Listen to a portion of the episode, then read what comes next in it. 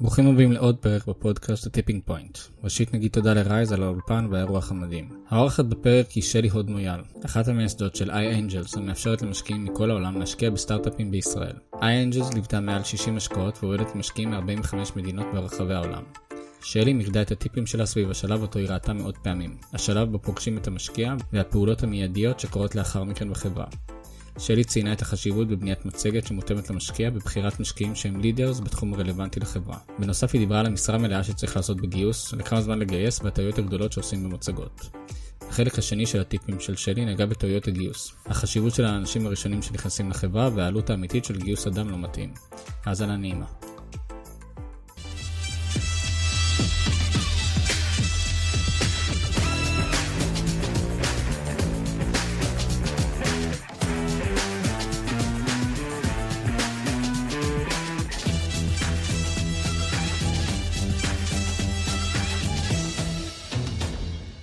שלום שלי, שלום, מה קורה?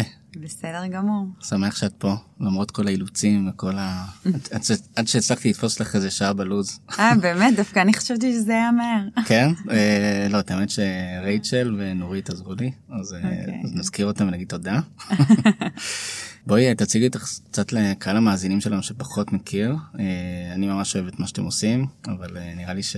שאנשים ישמחו לדעת. תודה רבה. טוב, שמי שלי עוד מויאל, אני אחת המייסדות אה, של איי-אנג'לס. איי-אנג'לס זאת בעצם פלטפורמה שמאפשרת למשקיעים מכל העולם להשקיע בסטארט-אפים בישראל, אה, ומאפשר מיזמים לגייס אה, כסף ולצרף משקיע שיש לו גם פלטפורמה. כלומר, מול היזמים אנחנו ממש כמו קרן הון סיכון לכל דבר. אה, שמצטרפת כשותף שבא לעזור ו... ו... ובאמת אה, לקחת חלק בבניית חברה. אה, ומול משקיעים אנחנו גם כמו סוג של קרן, רק שבמקרה של המשקיעים שלנו יש להם יכולת להסתכל על כל החברות שאנחנו משקיעים בהן ולהחליט איפה היו רוצים להשקיע. זה בעצם... פותח, אה, פותח את היזמים לאפשרות שיהיה להם משקיעים אה, מכל העולם. יש לנו היום משקיעים מ-45 מדינות. וואו. ו... וזה משקיעים שכלומר הצליחו בחיים, אנג'לים, אה, אנשים בדרך כלל מאוד מקושרים בגיאוגרפיות שבהם הם גרים. אתם גם נעזרים ב networking הזה שבעצם נוצר פה? כמובן, כמובן. ראיתי שיש לכם קרוב ל-60 השקעות, נכון? זה מה שמפורסם ב Crunch או שזה כבר אה, לא מעודכן? כן, זה אפילו קצת יותר, אבל אה, אה, כן. לא ניכנס למספר. כן, עשינו הרבה השקעות לאורך השנים. טוב, אז יצא לך לראות איזה, איזה סטארט-אפ או שניים נראה לי. לחלוטין.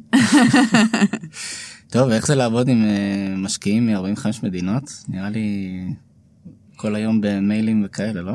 או ש... קודם, קודם כל זה מאוד מעניין, בגלל שבאמת אתה, כשאתה בא במגע עם כל כך הרבה אנשים, כל כך הרבה מדינות, אתה מבין את, ה, את המשמעות של, של בעצם מגוון של אנשים מתרבויות שונות, וכל תרבות היא שונה לחלוטין. ו... וזאת הזדמנות ממש אה, מעניינת לקבל פרספקטיבה מכל מיני מקומות בעולם. בכל מדינה עושים דברים אחרת, מתקשרים אחרת. אה, ואני חושבת, האמת היא שזה גם משהו שהוא מאוד חשוב ליזמים ולסטארט-אפים, במיוחד יזמים בישראל, שבדרך כלל מטרגטים לקוחות או שותפים ממקומות אחרים. אנחנו הרי כלכלה מאוד קטנה, ובדרך כלל זה לא באמת מעניין להקים עסק בישראל. אז, אה, אז הניסיון הזה וההבנה הזאת, הם באמת אה, מאוד משמעותיים. למשל, אה, לכתוב מצגת למשקיע בריטי באנגלית אמריקאית, כן, הוא... זה יכול להיות ממש off מבחינתו. הוא ירגיש שלא לא מדברים אליו או לא מטרגטים אותו. Okay. אוקיי. ובאופן כללי, זה יתרון גדול אם אתה מצליח כמה שיותר להביא אנקדוטות ולדבר בשפה של אנשים שאתה שאתה בעצם מנסה לייצר איתם שיח. תמיד נותנים את הדוגמה אה, יחסית בנאלית של אה, המשקיע מ- מהמזרח, mm-hmm. שהוא רוצה שישירו איתו קריוקי ודברים כאלה. אה, יש לך סיפור מעניין על משקיעים שאנשים עדיין אולי לא שמעו על, ה... על האזור שלהם? כאילו המשקיע הבריטי זה, זה דווקא די מעניין, ש, שאתה חושב שכתבת מצגת באנגלית, ואז הוא בא ומתבאס עליך. כן, האמת היא שיש לנו משקיעים מכל מיני מקומות, מהודו, אפילו מאינדונזיה, אה, שווייץ, אינדונזיה, סין. אמ, יש הרבה מקומות בעולם שלא מבינים אנגלית, באמת. כלומר, יש הרבה מקומות אפילו בסין שהמשקיעים שם אה, לא מבינים אנגלית. והרבה פעמים אתה צריך לבוא עם מישהו שממש יעזור לך לתרגם, וגם עדיף אפילו מישהו שילמד אותך את הגינונים ואת, ה, אה, ואת ההתנהלות המתבקשת בפגישות כאלה. אה, זה יכול להיות, זה יכול להיות ממש קריטי. במיוחד במקומות ש... שהם יותר רחוקים מאיתנו מבחינה תרבותית. נראה לי אתגר אה, לא פשוט, אה, כאילו גם, גם אחרי זה שאתה הולך ללקוחות, כאילו דברים כאלה, זה מן סתם פוגש אותך. כן, אבל אני חושבת שזה משהו שכל סטארט-אפיסט עובר אותו בדרך שלו. אנחנו, אנחנו כמובן גם סטארט-אפ, אבל uh, בסופו של דבר יזמים שהם בונים איזשהו מוצר, גם הם צריכים לעשות מחקר מאוד עמוק על מה שאנחנו קוראים לו אודיאנס, yeah. uh, ו- ולעשות סגמנטציה מאוד uh, ברורה, ו- ולהבין, ולהבין איך למכור מה ולמי. אז אני חושבת באופן כללי שזה... שזה, ש, שזה אתגר חשוב. היום אגב אני עובדת פחות עם uh, משקיעים, כמובן שיש לנו הרבה משקיעים, אבל uh, את רוב הזמן שלי אני באמת מבלה גם במשרד עם העובדים שלנו ו, וגם עם יזמים שאני עובדת איתם מאוד קרוב. מה זה, מה זה אומר אה, לעבוד קרוב עם יזמים פה בארץ מבחינתכם, מבחינת ה-Angels, מה, מה אתם נותנים או מה אתם מצפים מהם? אז קודם כל, אה, כל אחד מהשותפים אצלנו, מי שבעצם הוביל את העסקות, יש לו איזשהו סגמנט שהוא מתמחה בו. ו... ושם באמת הוא חוקר ו... ומחפש עסקאות. אה, אני למשל אה, עוסקת בעיקר בתחום הפינטק והבלוקצ'יין, אז הרבה מהזמן שלי אני מחפשת יזמים בתחום הזה ונפגשת איתם, ובאמת השקעות או יזמים שבסוף אנחנו... משקיעים בהם ומחליטים לגבות אותם, אז uh, יש לי איתם uh, עבודה ו- ודיאלוג יחסית uh, צמוד. ו- ואנחנו רואים את זה גם אצל שאר השותפים, יש לנו... Uh, במה מיש... אתם באמת מתמקדים? כאילו פינטק, בלוקצ'יין? אז, uh... אז אנחנו מתמקדים בפינטק, בלוקצ'יין, ב enterprise software, ב autonomous vehicles, באגריטק. עשינו כבר כמה השקעות uh, בתחום, ויש לנו בחורה שמתמקדת uh, רק בזה, והיא מגיעה מרקע, uh, ומגיעה מרקע של uh, Renewable Energy ו-Agriculture. Uh, וככה באמת אנחנו גם מנסים לייצר סיטואציה שבה היזמים מבינים שיש לנו גם איזושהי מומחיות בתחומים האלה. זה מביא את הדיאלוג לרמה אחרת. כשאתה נכנס לפגישה והבן אדם שיושב מולך מבין כבר שאתה מכיר את התעשייה שלו ומכיר כבר את השוק, יכול לתת לו insight מחברות אחרות שהשקעת בהן בתחום, אז, אה, אז זה מייצר, אה, מייצר אפשרות לבנות מערכת יחסים יותר עמוקה. כאילו עקבתי קצת אחרי ההשקעות האחרונות לכם שפורסמו לפחות, אבל... אה, בכלל כל התחום הזה של בלוקצ'יין אה, היה, היה לו איזשהו הייפ מטורף, ועכשיו זה קצת נרגע, מתחילים לדבר על AI ו buzzwords אחרים. טוב, אני מקווה ש... שילך לכם, כי זה תחום כזה עם אה, המון סימני שאלה. תודה רבה. אנחנו גם מאוד אקטיביים בתחום ה-AI, עשינו השקעה מאוד מעניינת בתחום. כן. כל העולם ה autonomous mobile, mobility הוא בכלל עולם כן. מרתק. אשמח לדעת ככה אה, מכל הניסיון שלכם, גם זה הטיפים שדיברנו עליהם לפני שפתחנו את המיקרופון. אה, את רוצה באמת לגעת בנושא הזה של, של איך להתכונן לסבב גיוס, אה, שהוא משהו כזה שלא נראה לי שהם לומדים אותך בשום מקום, ויש המון, כל, כל מיני טוויקים כאלה קטנים שצריך לדעת לעשות בדרך ולהבין לאן רוצים לקחת את הסבב הזה. כי תמיד יש את ההרגשה שלא קורה כלום, ואז בשנייה אחת אה, כולם רוצים לקפוץ על הסירה, או, mm-hmm. או דברים דומים. כן. אה, אז אני מניח שיצא לך אה, להיות הראשונה שקופצת על הסירה או דברים כאלה. Mm-hmm. כן, יצא לי גם להיות הראשונה וגם להיות האחרונה. כן. אני חושבת שה insight הכי חשוב שאני למדתי בכל הנושא של גיוס כספים, זה שגיוס כספים הוא מה שנקרא פול טיים ג'וב. כשאתה צריך uh, לגייס כסף לחברה, uh, כדאי מאוד שיהיה מישהו, עדיף שזה יהיה המנכ"ל מן הסתם, שבאמת מקדיש את כל כולו לעניין הזה. זה בדרך כלל לוקח כמה חודשים, uh, וזה צריך להיות, uh, וזה צריך להיות מאוד אסטרטגי. ו, ומשקיעים מהר מאוד עולים על, על יזמים ש, שמנסים להיות אופרטוניסטים, או שהם לא לחלוטין מגובשים ב, בסיפור שלהם. ו... ומה את מתכוונת שאת אומרת לא מגובשים בסיפור שלהם? כלומר, אם, אם אתה לא מקדיש את כל כולך ל, ל, ל, לגיוס הכספים לחברה, אז, ה, אז התהליך עצמו יכול להיגרר אפילו שנה, שנה וחצי, שנתיים. Mm-hmm. זה באמת, זה באמת דורש פוקוסט אפורט. והסיבה היא בגלל שכשאתה מנסה לגייס כספים, אתה צריך לייצר... או, או שאתה מנסה בעצם לייצר סיטואציה של פומו. סיטואציה בעצם שיש יותר ביקוש ממה שאתה יכול להכיל. fear of missing out למשקיע בעצם. בדיוק. אז בשביל באמת לייצר את, ה, את התחושה הזאת, אתה צריך באמת לדבר עם הרבה מאוד אנשים. אם אתה לא, אם אתה לא שם את עצמך בחוץ ואתה לא מספר את הסיפור ואתה לא מייצר לעצמך באמת הרבה מאוד אופציות והרבה מאוד opportunities, אז הסיכוי שאתה תגיע לסיטואציה כזאת היא, היא מאוד נמוכה. אגב, זה תהליך מאוד דומה במכירות.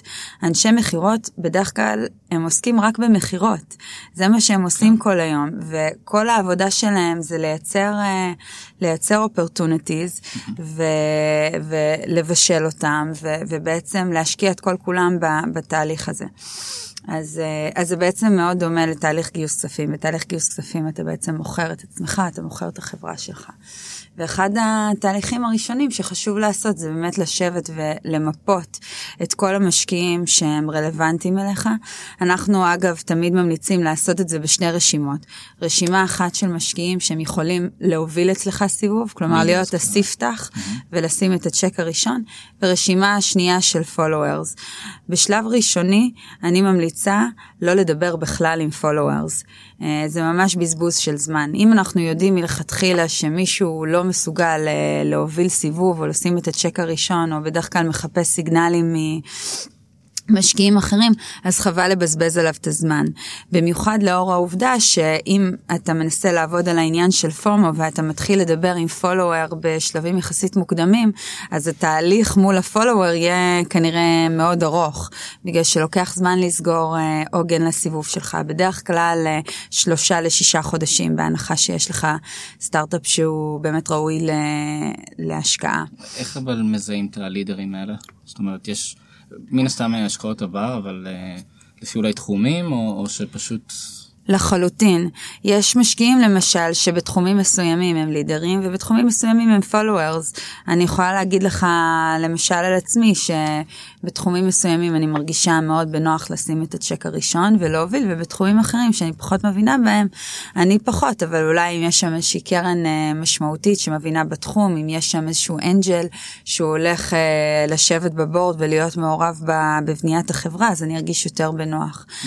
אז אז כן, אז זה מאוד חשוב לעשות את המחקר הזה, להבין מראש מי, מי הם האנשים הפוטנציאליים. אפשר להבין את זה גם דרך השקעות עבר, להיכנס נגיד ל-VCs, אם מדובר נגיד בשלבים מוקדמים, אז אתה יכול uh, להסתכל על קרנות שמתמחות בשלבים האלה ולראות איזה, באיזה חברות פורטפוליו הם השקיעו. עכשיו, אני, גם לא מן הנמנע שתשאל. כלומר, כשאתה מתחיל את הסיבוב גיוס שלך, אם יש מישהו ש... בהתחלה הוא היה ברשימה של הלידרים.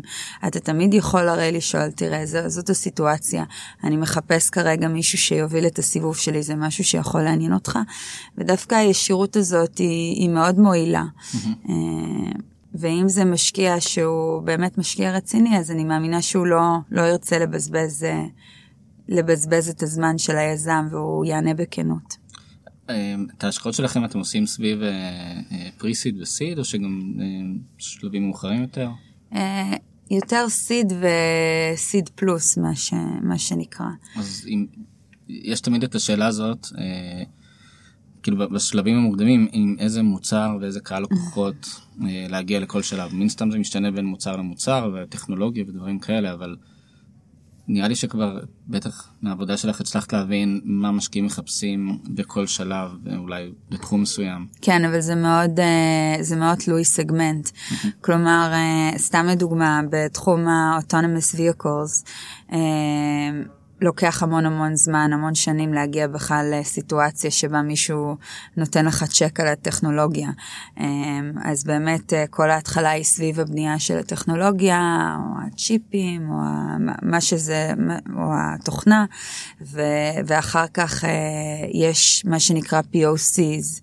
אה, proof of concept או איזה שהם design partners mm-hmm. וכן ויש תחומים שסטארט-אפ שהוא כבר בין כמה חודשים עד שנה כבר יש ציפייה שיהיו כבר לקוחות ראשונים שמוכנים uh, לשלם. אז, uh, אז זה בהחלט, uh, זה בהחלט מאוד תלוי בתחום uh, ובסייל סייקל בתוך התחום. כן. Uh, עכשיו גם נושא הזה של אמרת קודם כל מנסים לפנות ללידרים uh, ובהנחה שהצלחת להשיג את הלידרים uh, פשוט לפנות לכל הפולוורס מבחינת כאילו בראייה שלך או שאתם גם שם עושים איזשהו. תהליך... אה, תראה, כל אחד עושה את הפריורטיזציה למשקיעים שהוא רוצה אצלו. ברגע שיש לך מישהו שמוביל את הסיבוב, אז כן, הייתי, הייתי פונה באופן מיידי ל, לכל שאר האנשים שהייתי רוצה ש, שיצטרפו לסיבוב. ובנקודה הזאת זה כבר הרבה יותר קל אגב כן. לגייס. אה, מה שאנחנו רואים בדינמיקה שבין סיבובים באמת בדרך כלל לוקח איזושהי חצי שנה להשיג את, ה, את הקרן או, או בעצם את המשקיע שיוביל את הסיבוב אה, ולאחר מכן הרבה יותר קל לייצר את הסיטואציה של ה-over subscription והפומו וה, והרצון של אה, משקיעים אחרים משקיעים אחרים להצטרף. יצא גם להיות בסיטואציות של שהמשקיעים דווקא רוצים להגדיל את הסיבוב ואז היזם בעצם צריך אה, לשים את ה... אה, להחליט מי, מי נכנס ומי נשאר בחוץ? כמובן, אה, בהרבה מאוד סיבובים. יש... זה מאוד מפטר תמיד הכסף הזה של... שהוא נכנס ככה בלי שביקשת. Mm-hmm. אבל מן הסתם יש לו גם את הדאונסייד. יש לזה את המחיר שלו. בסופו של דבר, בוא נאמר, living all else constant, מישהו מציע לך כסף, תיקח אותו. having said that, ואני מתנצלת על האנגלית, אמ, באמת, באמת יש, בה, יש כאן איזה שהם שיקולים לגבי שווי. אם עשית סיבוב אה, לפי שווי של אה, חמישה מיליון דולר, ויש לך ביקושים לחמישה, לחמישה שישה מיליון דולר, ובעצם, בעצם כך שאתה תיקח את כל הכסף, אתה, אתה, אתה בעצם ת, תאבד את השליטה של החברה אה, בסיבוב הראשון שלך, אז, אה, אז כמובן שזה לא מומלץ. אה, אני מציעה לכל, לכל יזם באמת לעשות את החושבים ולבנות את הסיבוב ביחד עם המשקיע ש, שמוביל ו, ולחשוב על, ה, על הדרך שבעצם מקנה הכי הרבה, הכי הרבה גמישות בהיבט הזה. באופן כללי היום רוב היזמים מטרגטים אה, סיבוב גיוס שיכול להספיק להם ל-18 אה, חודשים. אה, אני דווקא ממליצה לקצת יותר, הייתי מכוונת לשנתיים, אפילו שנתיים וחצי. אה, למה? כי, כי אם הכל אה, אה, בסקייל וגדל אז עדיף תהיה... כי 18 חודשים זה מעט בשביל להשיג תוצאות. הרי אתה, כשאתה בונה חברה אתה רוצה לבנות איזשהו אה, סיפור לחברה, trajectory. ו... והסיפור, אה, והסיפור הכי חזק זה סיפור שבו גייסת seed, השגת כמה לקוחות, עשית A round מוצלח של חמישה עד עשרה מיליון דולר, המשכת לבנות את החברה, הגעת ל-B round בחו"ל, כלומר זה, זה הסיפור בעיקרון שאתה רוצה לבנות לסטארט-אפ שלך. עכשיו, ככל שיש לך יותר זמן ומה שנקרא שלייקס, אז יש לך יותר סיכוי להגיע לנקודה או למיילסטון שאתה צריך אה, בשביל להביא את ה-A החזק מה-VC שאתה, כן. שאתה רוצה. 18 חודש זה מעט, כי קודם כל אנחנו יודעים שלוקח בערך חצי שנה לבנות סיבוב. אה, ו- ולמצוא עוגן. אז אם גייסת כסף עד שסגרת, עד שפה, עד ששם, אם באמת יש לך רק 18 חודשים, אז תוך uh, תשעה חודשים, שנה, אתה כבר צריך להתחיל uh, את הסיבוב הבא. עכשיו, הרבה סטארט-אפים הם גם פועלים בשווקים שעוד לא, שעוד לא מגובשים. Mm-hmm. שווקים ש, שיכול להיות בהרבה מקרים עוד לא קרו. ובסיטואציות כאלה, אה, זה, זה יכול לקחת זמן. עד שהמוצר הוא באמת אה, אה, מתאים והוא מאומץ על ידי לקוחות פוטנציאליים. וכל רבעון שאתה לא מראה צמיחה, הוא אחרי זה עולה לך בגיוס. כן. כי כש, כשאתה מגייס נגיד את ה-A-ראונד שלך, אז המשקיע או הקרן הפוטנציאלית מסתכלת על ההיסטוריה של השלושה ארבעה רבעונים האחרונים. אז uh, שנה, שנה אחת לא משאירה הרבה מקום להתבחבשות mm-hmm. בהיבט הזה. לכן אני, לכן אני מציעה לגייס לקצת יותר, כן. כן. עוד מעט ניגע בכל הנושא הזה של לגייס עובדים, שהוא מן הסתם גם נכנס לך כן. בכל התקופה הזאת. Mm-hmm.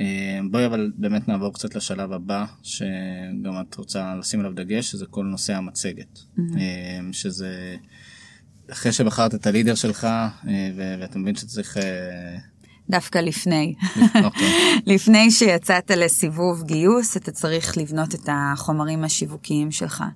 אה, זה מאוד חשוב להגיע לגיוס עם כל החומרים המתבקשים. אה, משקיעים ירצו לראות מצגת, ירצו לראות קאפ טייבל, אה, ירצו לראות איזשהו צוות ראשוני. וכל הדברים האלה צריכים להיות מגובשים לפני שאתה באמת מתחיל לפנות למשקיעים. אה, אז באמת המצגת זה, זה השלב הראשון. ו... המספר קסם הזה של שישה שקפים, מכירה אותו? כן, אני מכירה, אני מכירה האמת היא גם עשרה שקפים, אבל... אה, כל מיני מספרי קסם. כן, אני חושבת שבהחלט אה, שישה עד עשרה שקפים בשביל מצגת ראשונית זה, זה המספר הראשון, בטח שבשביל סטארט-אפ צעיר. יש, אה, יש, אה, יש יזמים שלפעמים מגיעים עם 50 שקפים ופונטים מאוד מאוד קטנים ו, ו, והרבה מאוד הסברים ותוכניות. ובסופו של דבר אה, משקיעים, אין להם הרבה זמן. משקיעים טובים במיוחד, אתה צריך לצאת מתוך נקודת הנחה, או את, שפונים אליהם הרבה מאוד אנשים, ואתה צריך להגיע מהר מאוד uh, לפואנטה ולענות מהר מאוד על כל השאלות. אז השאלה הראשונה היא מן הסתם איזה בעיה אתה מנס, מנסה לפתור, מה, מה הפיין. Mm-hmm. אחרי זה, מה, מה בעצם אתה מציע, מה הסולושן, מה השוק.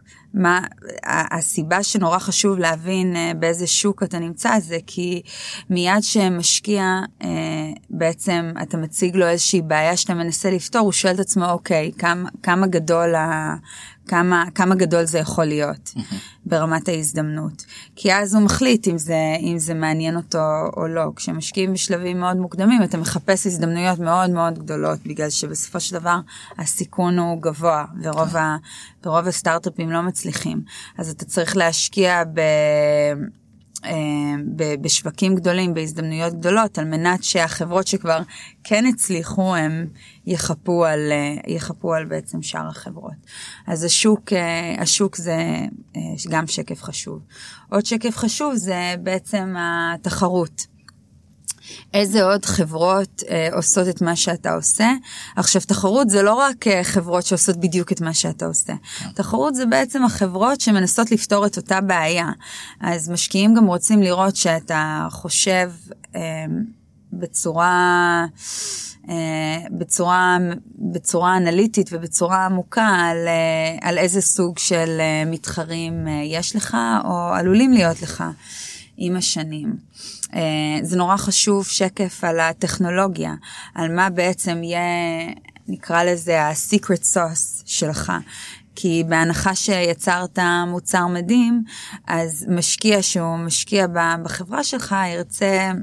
ירצה לראות שיש לך איזשהו, אה, איזשהו יכולת שיהיה, שיהיה קשה להעתיק. Mm-hmm. בגלל שאם יצרת משהו מדהים אבל נורא קל אה, להיכנס אליו או, או אין כמעט uh, barriers to entry, אז זה בעצם הופך את, ה, את ההשקעה ל, ל, למסוכנת כן. יותר. חשוב uh, לתת uh, למשקיעים איזשהו שקף שמספר על הסטטוס היום, uh, מה עשית, איפה אתה נמצא, מה, מה, uh, מה. היום יש הרבה חברות שכבר, uh, שכבר מגיעות לכמה לקוחות, שכבר עשו כמה שיחות, שעשו POC לפני שהן uh, מגייסות כספים. ועוד איזשהו שקף על ה... על בעצם המודל או ה projection, mm-hmm. גם המודל העסקי וגם מה אתה חושב שיכול לקרות בטווח הקרוב. ובסוף ה... הצוות. כן, נכון, הצוות. אה, ובסוף המצגת גם מה אתה מבקש בעצם. כן. כמה, כמה אתה רוצה, מה אתה מחפש, מה היית רוצה לגייס ולאן אתה מאמין שזה יכול להביא אותך, וזה יוצא בערך... אה, שישה עשר שקפים. כן, עשרה שקפים, כן. כן, בסדר גודל. לפי החישוב שלי זה בערך עשרה שקפים. כן, גם אה, לא נגענו באיזשהו נושא אה, די חשוב של... אה, זה, זה קצת מתקשר ל, ל, ל, ללמוד את התחרות, אבל גם ללמוד את המשקיע, כל נושא גם איזה עולם הוא מגיע וגם הפורטפוליו שהוא כבר מחזיק. יש, יש לפעמים בעיות לכאן ולכאן, שאתה אה, משקיע לא רוצה להגדיל את הפורטפוליו שלו בתחום מסוים, אה, הוא לא רוצה לחשוף את עצמו ליותר מדי אה, כסף בנקודה מסוימת, ולעומת זאת משקיע שלא רוצה להיכנס לתחומים חדשים שהוא לא מכיר. כשאתה בעצם בודק את הלידרים האלה שלך ואת הפולוורס האלה, אתה רואה איזשהו טעויות של סטארט-אפים דווקא בנושאים האלה? תראה, זה לא מדע. כל משקיע יש לו את העדפות שלו ואת הרצונות שלו. יש משקיעים שרוצים להשקיע רק בתחום שהם מבינים בו, ויש משקיעים שלהפך דווקא רוצים להיחשף לכמה שיותר תחומים. לכן אני חושבת שהשילוב של uh, מחקר ותקשורת עם אותו משקיע הוא, הוא חשוב. כן שווה לדעת מה... כן שווה לדעת באיזה פרויקטים השקיע בעבר, ואפילו להגיד לו למה חשבת שהוא יכול להיות רלוונטי למיזם שלך. וכן, פשוט uh, לשאול אותו בשיא הכנות אם זה משהו שיכול uh, לעניין אותו.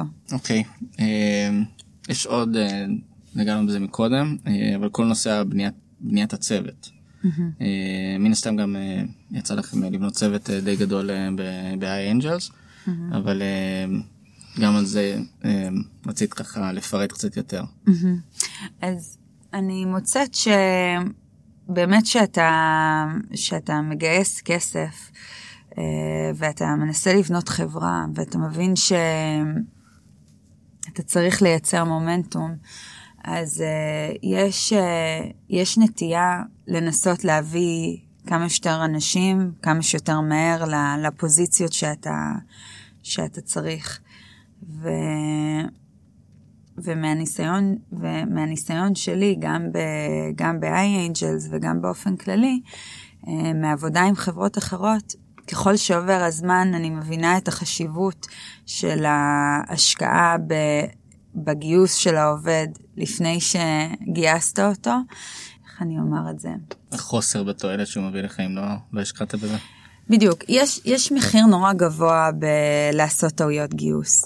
בגלל שכשאתה מביא אה, עובד שהוא לא, שהוא לא מתאים לארגון שלך, אז אה, קודם כל זה עולה לך הרבה מאוד משאבים, שמן הסתם המשכורת והזמן שלקח לך להכשיר אותו, אבל זה עולה לך גם ב, באווירה ובתרבות בתוך, ה, בתוך המשרד. Mm-hmm. אחד המטרות שלך בתור מנכ"ל לייצר איזשהו קלצ'ר, לייצר אה, איזושהי תרבות שבה אנשים אה, אוהבים להגיע לעבודה, יש איזשהו DNA משותף, יש, אה, יש אנרגיה מסוימת. יש חזון שהם מבינים. יש חזון, ולכן כל, כל, כל טעות בגיוס, במיוחד שמדובר בצוות קטן, מאוד משפיע על, ה, מאוד משפיע על האווירה, מאוד משפיע גם על, ה, על הרקמה האנושית. ואני מאוד ממליצה קודם כל להקדיש זמן, לייצר איזשהו ספק של מה שאתה צריך אה, ומה, ומה באמת נדרש בתפקיד. הדבר השני שחשוב מאוד להשקיע בו, במיוחד לאור זה שאתה מנסה לייצר איזשהו קלצ'ר, זה מה, מה ה-DNA, מה, מה ה-DNA שאתה, שצריך להיות uh, בעצם בחברה. Uh, ואז באמת לפנות גם ל-HRs, גם uh, לכל הצ'אנלים, ולראיין הרבה מועמדים. אל, ת, אל, אל תגייס את הבן אדם הראשון שראיינת. יכול להיות שהוא מתאים לך, אבל אתה לא יכול לדעת את זה עד שאתה לא מייצר לעצמך עוד, עוד הזדמנויות ועוד אופציות. ו- וזה תהליך מאוד חשוב, בגלל שאתה מגיע לתובנות גם, מה- גם מהתהליך הזה. עוד משהו שהוא נורא חשוב, זה לא לעשות את זה לבד. Uh, תערב עוד אנשי צוות, תערב אנשי מקצוע uh, שגם ידברו, תקבל אינסייטים, uh, תדבר עם המלצות. בדרך כלל, אם מישהו לא מסוגל לייצר שניים שלושה המלצות מאנשים שניהלו אותו, זה סימן לא טוב. אז, אז באמת, זה באמת נורא חשוב להשקיע, להשקיע את הזמן בתהליך הזה. ו, וגם מאוד חשוב, אגב, מבחן אמת. כמעט על כל תפקיד אפשר לייצר איזושהי משימה או איזשהו מבחן שילמד אותך על היכולות mm-hmm. של המועמד. כי בסופו של דבר, רק מרעיונות נורא קשה להבין מה, מה באמת היכולות של, אה, של אותו עובד פוטנציאלי, כי יש אנשים שהם מאוד אה, כריזמטיים, שהם עושים רושם ראשוני מאוד טוב, ונורא חשוב בסופו של דבר שתביא אנשים לתפקיד שבאמת מסוגלים ויכולים לעשות את התפקיד על, ה, על הצד הטוב ביותר. דיברת גם על, דיברת על ה-DNA ועל זה שצריך להגדיר אותו. זה תמיד נשמע מאוד אמורפי, להגדיר את ה-DNA. איפה את רואה זה מתחבר ואיזה איזה אה, ערכים נכון להכניס לשם? כי אה, לפעמים זה צריך להיות מאוד, מאוד להתחבר למוצר ולחזון של החברה. אה, לפעמים זה מאוד צריך להתאים לצוות הראשוני לצוות הפאונדרים. זה משהו שהוא כזה לא, לא כתוב בשום מקום איך איך לעשות את זה. יש לך איזה שהם תובנות דווקא מזה ודווקא אולי מאצלכם? כן, אני חושבת שזה מאוד עוזר uh, לדבר על זה uh, ולכתוב את זה. Uh, ברגע שאתה כותב את זה uh, ומתקשר את זה גם פנימית וגם חיצונית, אה, אז, יש לזה, אז יש לזה הרבה מאוד משמעות.